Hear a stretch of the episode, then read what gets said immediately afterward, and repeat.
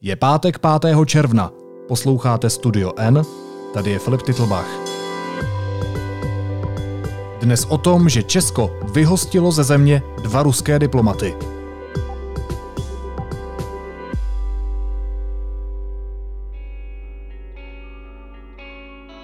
Dva pracovníci ruského velvyslanectví byli prohlášeni za persona non grata. Česká vláda sáhla k nečekanému a velmi ostrému kroku. Vyhostila ze země dva ruské diplomaty. Na odjezd jim dala 48 hodin. Oba muži podle informací českých úřadů pracují pro ruské tajné služby.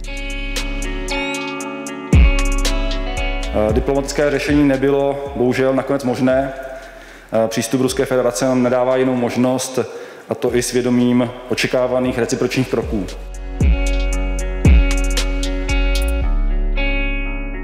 Já jsem teď ve spojení s reportéry deníku N Lukášem Prchalem a Petrou Procházkovou, kteří zjistili podrobnosti akce, na které se podíleli diplomaté i tajné služby.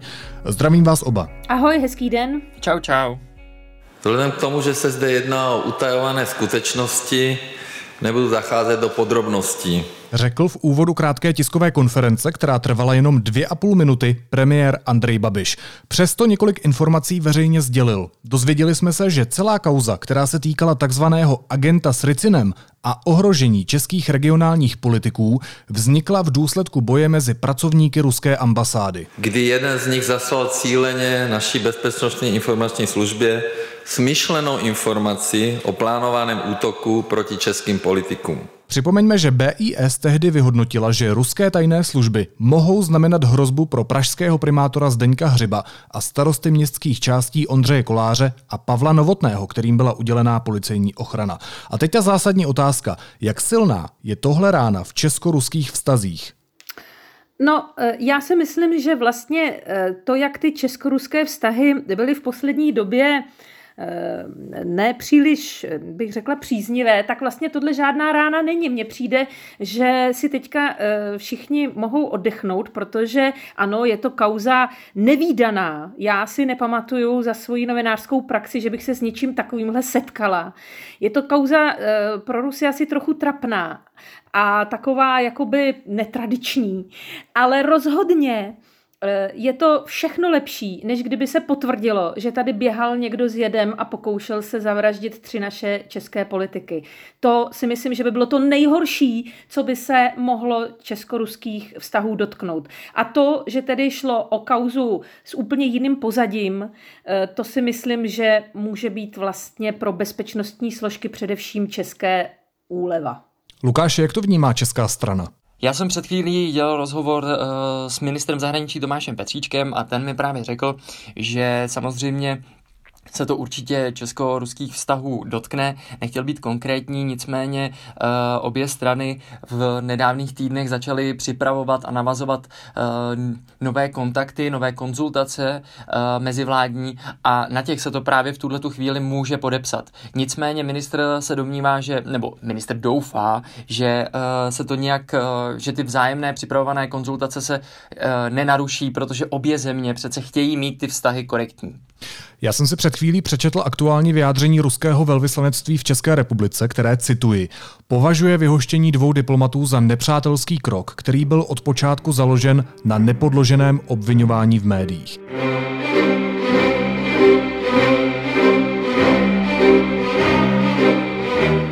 Pojďme dál. Co si mám představit pod souslovím boj mezi pracovníky ruské ambasády, Petro?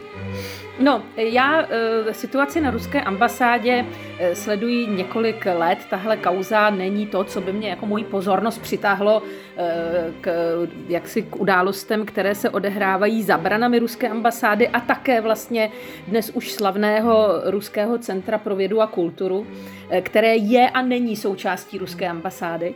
To nevím, jestli mnozí chápou, že to vlastně je sice pod střechou ruské ambasády, ale nachází se to přes ulici a ti lidé e, jsou jsou eh, vlastně trošičku v jiném rangu. A to právě souvisí s tím, na co jsi se ptal. na ruské ambasádě je prostě několik skupin. Eh, řekla bych, že tak obrovská skupina lidí, kteří představují ruskou misi tady, nemůže být jednotná. Takže jsou tam různé skupiny, které mají různé zájmy a řekla bych i kulantně, že jsou řízeny různými složkami z Moskvy. A tyto skupiny namísto, aby spolu Eh, spolupracovali a byli v jednom šiku a dejme tomu eh, něco zjišťovali nebo škodili nebo naopak neškodili, to je jedno. Prostě aby byli jak, jakémsi, v jakési jednotě toho, co dělají, tak proti sobě různým způsobem brojí a eh, v některých případech je to, hm, až bych řekla, takové hodně osobní. To znamená, že prostě se snaží uškodit jeden druhému, aby třeba získal nějaké výhody nebo aby jeden druhého vyštípal, různě se pomlouvají. To vím proto, není to z doslechu, vím to proto, že ti jednotliví lidé, se kterými jsem za tu velkou, dlouhou jako dobu, co se o, té, o tu ruskou ambasádu zajímám, mluvila, tak na, sebe, na sebe navzájem vlastně donášejí. Takže já bych řekla, že toto je jenom výsledek celého takového eh, bahniště, které, to ruské, která ta ruská mise tady představuje. A že eh, k tomu dříve či později, i když já jsem nikdy netušila, že v takovéhle podobě se to může stát, ale že k nějakému takovému skandálu prostě mohlo dojít, to mi bylo jasné už dříve.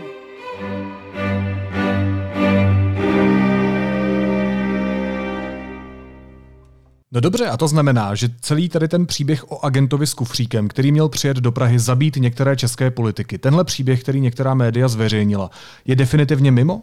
Je rozhodně uh, definitivně už pohřbený, protože jak už jsem teďka eh, část těch informací zveřejnil nebo oznámil pan premiér na tiskové konferenci, kdy řekl, že jde o boj mezi eh, dvěma pracovníky ruské ambasády. A já jsem nyní na, tém, eh, na toto téma znovu navázal při rozhovoru s ministrem Petříčkem, ptal jsem se ho na to opakovaně a on říká, že Samozřejmě nepotvrzuje žádné, uh, žádné jedy, ale říká, že ta informace původní, která se objevila v médiích, se ukázala jako falešná stopa, což ověřili později uh, právě tajné služby a na základě toho došlo k tomu dnešnímu rozhodnutí. Mm, a co to znamená? Mám to chápat tak, že někteří novináři naskočili na nějakou hru? Je tohle to běžné? Eh, já si myslím, že součástí eh, té hry zpravodajských služeb, asi nejen ruských, ale všech na světě, je čas od času využít novináře k tomu, aby se nějaká informace, buď pravdivá, nebo polopravdivá, nebo úplně vymyšlená, dostala na veřejnost. A ani ne, aby zmátla tu veřejnost, ale aby se tímto způsobem dostala vlastně k té druhé straně k tomu protivníkovi. A e, novináři mají v tomto směru strašně těžkou pozici. My jsme si s tím s Lukášem taky vlastně prošli. A nejen v tomto případě, ale i v jiných případech, které jsme dělali předtím že ty tušíš, že ti e, všichni, kdo ti něco říkají v takovéhle vypjaté situaci, ti to říkají s nějakým cílem. A ty pak musíš všechny ty informace vzít a desetkrát procedit a najít v nich tu relevantní, tu pravdivou. A to je opravdu velmi obtížné, protože jako naskakovat na to, eh, že někdo přes tebe chce něco někomu předat, je krajně nebezpečné a od toho tady ti novináři nejsou. A Přesně toto byla situace, která se teď několik týdnů odehrávala a byl to i důvod, eh, proč my jsme vlastně dlouho nic nezveřejňovali, protože uh, i, kdyby, i když jsme byli o některých věcech přesvědčeni už dříve, tak eh, jsme nebyli přesvědčeni o tom, že je správné je zveřejnit. My jsme totiž s Petrou na začátku tohohle týdne měli hrozně zvláštní schůzku kdy vlastně jsme se sešli právě s Igorem Rybakovem.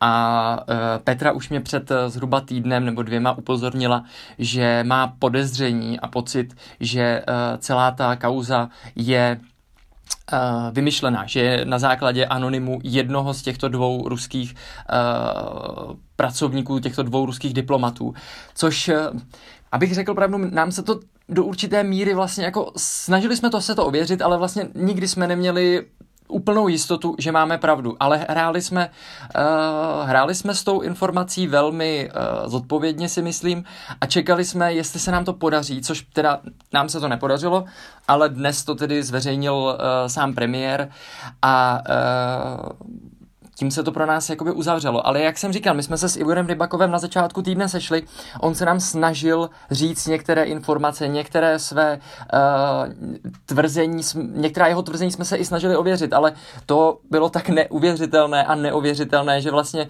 jsme vyčkávali. Prostě ten, ten rozhovor nebo tu schůzku jsme museli uh, vlastně trošku ignorovat. No.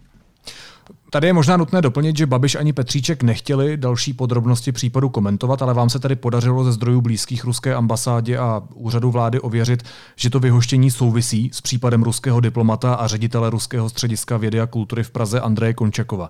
Tak uh, pojďme to společně rekonstruovat. Co téhle celé akci předcházelo, Lukáši? Uh, začalo to celé tím, že česká kontrarozvědka dostala někdy na přelomu uh, března a dubna anonymní udání na Andreje Končakova, tedy uh, šéfa uh, Institutu pro vědu a kulturu tady v Praze, uh, s, s mnoha informacemi, které se vlastně Bezpečnostní informační službě a dalším uh, českým úřadům podařilo ověřit. Nicméně byla tam právě jedna z těch informací, nebo bylo tam těch informací víc, ale bavme se o té konkrétní, která byla zveřejněna důkladně a propírána. A to je, že přicestoval, nebo měl přicestovat, mohl přicestovat uh, s jedem kterým by mohl být nebezpečný pro eh, tři pražské politiky. No a na základě toho vlastně eh, se spustilo vyšetřování v Česku, které vedly tajné služby, policie a stát, další státní úřady jestli je to pravda, nakolik se tomu dá důvěřovat a to celé vlastně vyústilo v to, že se ukázalo, že to bylo udání jednoho z těchto dvou uh, pracovníků ruské ambasády a oba na základě toho jsou nyní vypovězeni ze země. A kdo všechno musel uh, se shodnout nebo rozhodnout o tom, že ruské diplomaty Česko vyhostí? Tři vládní činitelé. Premiér Andrej Babiš, uh, ministr vnitra Jan Hamáček a uh, ministr zahraničí Tomáš Petříček.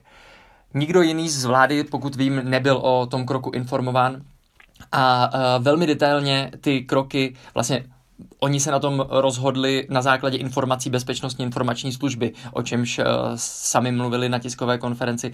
A tito tři politici tyto informace vyhodnotili jako závažné pro tento krok. Um, my jsme se o Andreji Končakovovi tady v podcastu už jednou bavili. To není neznámé jméno. Končakov se narodil v roce 1986 v Moskvě a v Praze už dva roky vede Rosotrudničestvo. Tady dalo by se říct, tak, to je taková kulturní instituce, které si ale velmi dobře všímají ta oddělení našich tajných služeb, která mají na starosti zahraniční špiony. Ale víme nějaké podrobnosti o tom druhém muži, který bude muset tedy za několik desítek hodin opustit naší republiku? Petro. Něco víme. Něco víme z veřejných zdrojů, něco víme z těch rozhovorů, které jsme s ním vedli. Já bych ještě jenom chtěla dodat k tomu, co říkal Lukáš, že si pamatuju přesně ten moment, kdy jsem mu napsala, že se mi to celé zdá eh, jako podivné a jestli náhodou nejde o nějaké vyřizování účtu a ne, nějak, a, a ne mega akci tajných služeb a přesně si pamatuju, jak on mi odepsal. Já si to taky nějakou dobu už myslím.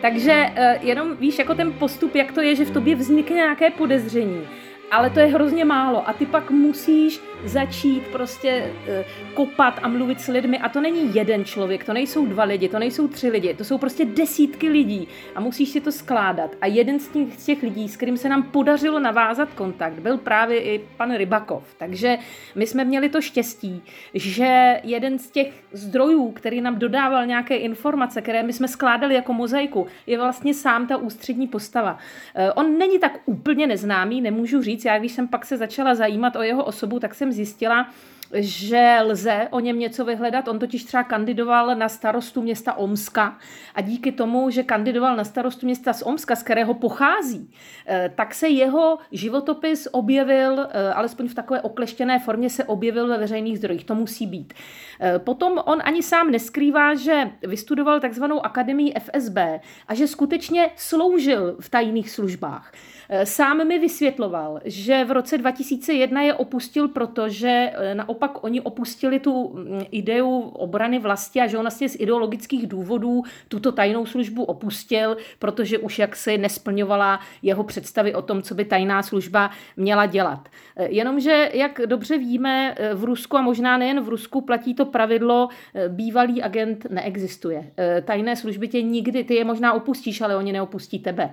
Takže mm, jako samozřejmě proto nemáme žádné důkazy, ale je to epizoda z života pana Rybokova, která je velmi podivná. On potom se zabýval chvíli biznisem, pak se dostal do Moskvy a nakonec tedy skutečně začal pracovat eh, v Rosatrudničeství a dostal se do Prahy. Myslím, že to pro něj bylo vysněné místo. On byl velmi šťastný, že tady může být. Já bych jen chtěla říct, že tu eh, pozici tady nejen pro pana Rybakova, ale i pro ostatní pojí výjimečný plat velmi jaksi malé pracovní nasazení a je to, je to profese snů, jako být představitelem Rosatrudničestva v Praze. Jo? Máš, máš prostě skvělý život a tvoje manželka děti jsou tady naprosto šťastné, takže i tyto osobní motivy eh, vedou ty lidi k tomu, že se straš, velmi jaksi usilovně snaží právě třeba v té Praze, která je eh, vůči něm taková jako příznivá, pohodlná a tak, tak se tady snaží zůstat. Takže tohle všechno, i takové ty obyčejné lidské věci, si to chci říct, hráli v té kauze, která vypadala jako mega spiknutí, hráli ústřední roli. Dobře, a v tuto chvíli už je tedy jisté, že jsou oba dva ruští agenti? Uh, tak ta informace se úplně nedá potvrdit, to by museli říct oni sami. Uh, nicméně my víme, že jsou minimálně podezřelí z spolupráce s tajnými službami, což taky hraje důvod v tom eh, vyhoštění, ale není to ten primární důvod. Ten primární důvod je to, že vlastně rozehráli tuhle tu hru, ale uh, ta druhá věc je, že uh, prostě spolupracují do určité míry nebo přímo jsou agenty tajných služeb Ruské federace. Způsobil tak kromě zbytečného vytížení našich bezpečnostních složek další komplikaci v česko-ruských vztazích a poškození dobrého jména Ruské federace v České republice.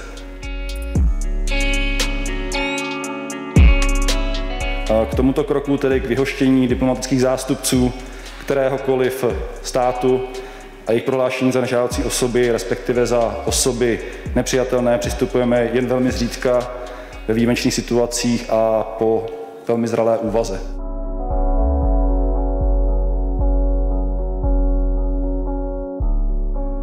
je to výjimečná situace, ale zase není to, že by se to stalo jednou za 20 let. Jo? E, v podstatě já si vzpomínám na dva důvody, které, tak jeden je ten, že máš podezření, e, že ten člověk se tady tady zabývá něčím, co neodpovídá té, e, jak té pozici, kterou oficiálně zastává.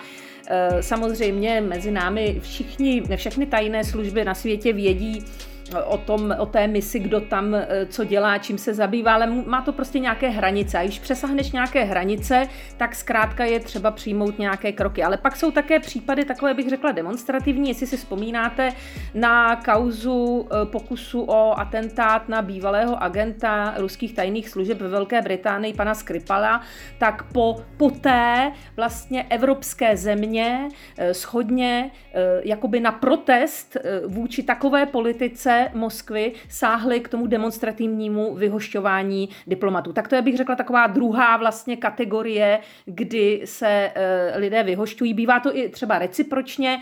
Osobně si myslím, že můžeme očekávat nějakou odvetnou akci teď z ruské strany, ale, ale uvidíme. A, a jako nic jiného mě teď v tuhle chvíli nenapadá. Nevím, jestli Lukáš má nějaký jiný příklad.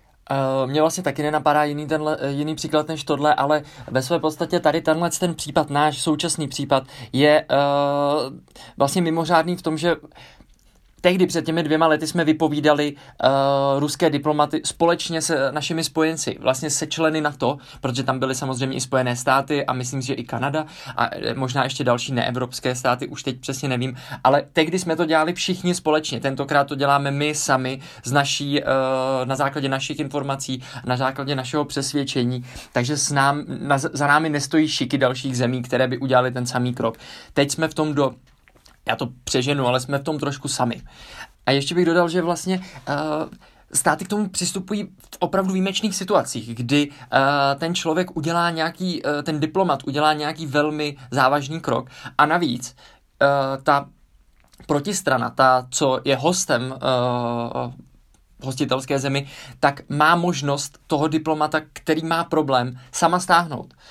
Já jsem, jak jsem už říkal, já jsem mluvil s ministrem Petříčkem a on mi říkal, já jsem se, že se v posledních a teď nevím, v nějakém posledním časovém období, možná deseti dnů, třikrát sešel sám osobně s velvyslancem Ruské federace a uh, nabídnul mu, aby stáhli uh, ty ruské diplomaty sami. Jenže ruská strana to odmítla. Takže my už jsme vlastně vyčerpali všechny naše možnosti a museli jsme přistoupit k tomu bezprecedentnímu kroku vyhostit je. Hm. Já jsem v úvodu rozhovoru citoval první reakci ruské ambasády v Praze, ale myslím, že se dá očekávat, a to už si to Petro nakousla, že toto rozhodně není poslední akce uh, z ruské strany. Tak jakou tedy teď můžeme čekat diplomatickou odvetu? No, bývá to tak, že, mm, eh, že to bývá recipročně, že eh, prostě i ta druhá strana eh, si vybere nějaké dvě, nějaké dvě osoby, když je to dva, tak budou asi také dva, ale nemusí to tak být. Já si myslím, že já jsem o tom hodně přemýšlela, mluvila jsem o tom i s některými ruskými diplomaty. I pro Rusko je toto naprosto nová situace. Řekla bych lidově takový trapas, tady ruská diplomacie a ruské tajné služby e, dlouho nezažily. Ono by vlastně z hlediska reputace bývalo skoro, když chci být cynik, lepší, kdyby opravdu šlo o nějakou takovou velkou ricínovou kauzu. Jo. Ale Toto je prostě trapas. A teď je otázka, v Moskvě určitě eh, se vedou teď vášnivé eh, rozhovory a jednání o tom, a řekla bych i na nejvyšší úrovni, jak z toho výjít alespoň trochu důstojně. Rusko o toto vždycky strašně jde, aby z té kauzy vyšlo důstojně. Nevadí, že se nás bojí, vadí, když se nás neváží. Jo? Takže teďka eh, celá ta odveta bude řízena tou klauzulí, musíme z toho vytěžit vytěžit, co se dá. Musíme z toho nějak se dostat ven. Nesmíme připustit, že šlo o nějakou řevnivost, o nějaké manželky a o prostě o nějaká korítka. To určitě nebude chtít Moskva přiznat, snad eh, ještě méně, než by přiznala ten ricín.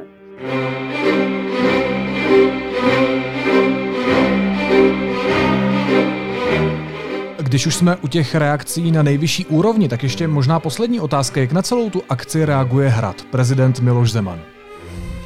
Tak eh, prezident Miloš Zeman v tuto chvíli mlčí. Zatím nereagoval, pokud eh, mám teďka eh, v tuhle chvíli ty správné informace. A Eh, jak říkám, já jsem se už na to vyptával eh, členů vlády, aspoň těch důležitých, kteří o tom věděli a rozhodovali, jestli vlastně prezident byl eh, informovaný o tom, o tom rozhodnutí, respektive o tom rozhodování a dostalo se mi vlastně jenom jediné odpovědi a to právě na rozhovoru s panem ministrem Tomášem Petříčkem, který mi řekl na otázku, byl o tom informován pan prezident, věděl o tom, že se nad tímhle rozhodujete a věděl už dnes ráno, že budou vyhoštěni. Odpovědí mi bylo, probíralo se to s vybranými členy vlády. Předpokládám tedy, že, nebo já si to překládám tak, že prezident možná ty informace měl, ale rozhodně je neměl oficiálně. Jako, chápu to správně, že z těch slov pana Petříčka vyplývá, že prezident to prostě oficiálně opravdu nevěděl? Hele, já si to tak překládám, ale já to prostě nevím. Uh, je možné, že prezidentovi se to dostalo nějakými tamtami, uh, nějakou šeptandou z vlády, což je dost pravděpodobně, protože uh, šéf jeho zahraničního výboru je Rudolf Jindrak, který dělá zároveň zahraničního poradce premiérovi Andreji Babišovi. Je možné, že touto linkou se to dostalo k prezidentovi, ale já to prostě nevím. Mně bylo pouze odpo- odpověď, kterou já mám, je, bylo to probíráno, s vybranými vládními představiteli. Takže, jak říkám, možná to prezident věděl, ale zjevně to nevěděl oficiálně. Z té, výpo- eh, z té odpovědi pana ministra to vyplývá. Říkají reportéři Lukáš Prchal a Petra Procházková. Děkuju vám oběma. Hezký den. Díky, ahoj. A teď jsou na řadě zprávy, které by vás dneska neměly minout. Letadla ze zemí Evropské unie mohou ode dneška přistávat na všech letištích v Česku. Ruší se omezení příletů pouze na letiště v Praze, Brně, Ostravě, Karlových Varech a Pardubicích. Dnes o tom rozhodla vláda jako součást opatření pro uvolnění hranic. V poledne se zcela uvolnilo cestování mezi Českem, Rakouskem, Německem a Maďarskem. Po konzultacích s danými zeměmi o tom rozhodla vláda. V Brazílii zemřelo v souvislosti s koronavirem víc lidí než v Itálii. Za poslední den přibylo 1437 úmrtí. Tamní úřady jich evidují už přes 34 tisíc. Na staroměstském náměstí v Praze opět stojí po téměř 102 letech Mariánský sloup. Stavbu jeho kopie včera po 23 letech práce dokončil sochař Petr Váňa. Pražský dopravní podnik v pondělí obnoví standardní režim. Cestující budou moct do vozidel opět nastupovat také předními dveřmi a uvolní do posud zablokované přední řady sedadel. A veřejnoprávní média v Hongkongu se obávají cenzury kvůli zákonu o státní bezpečnosti.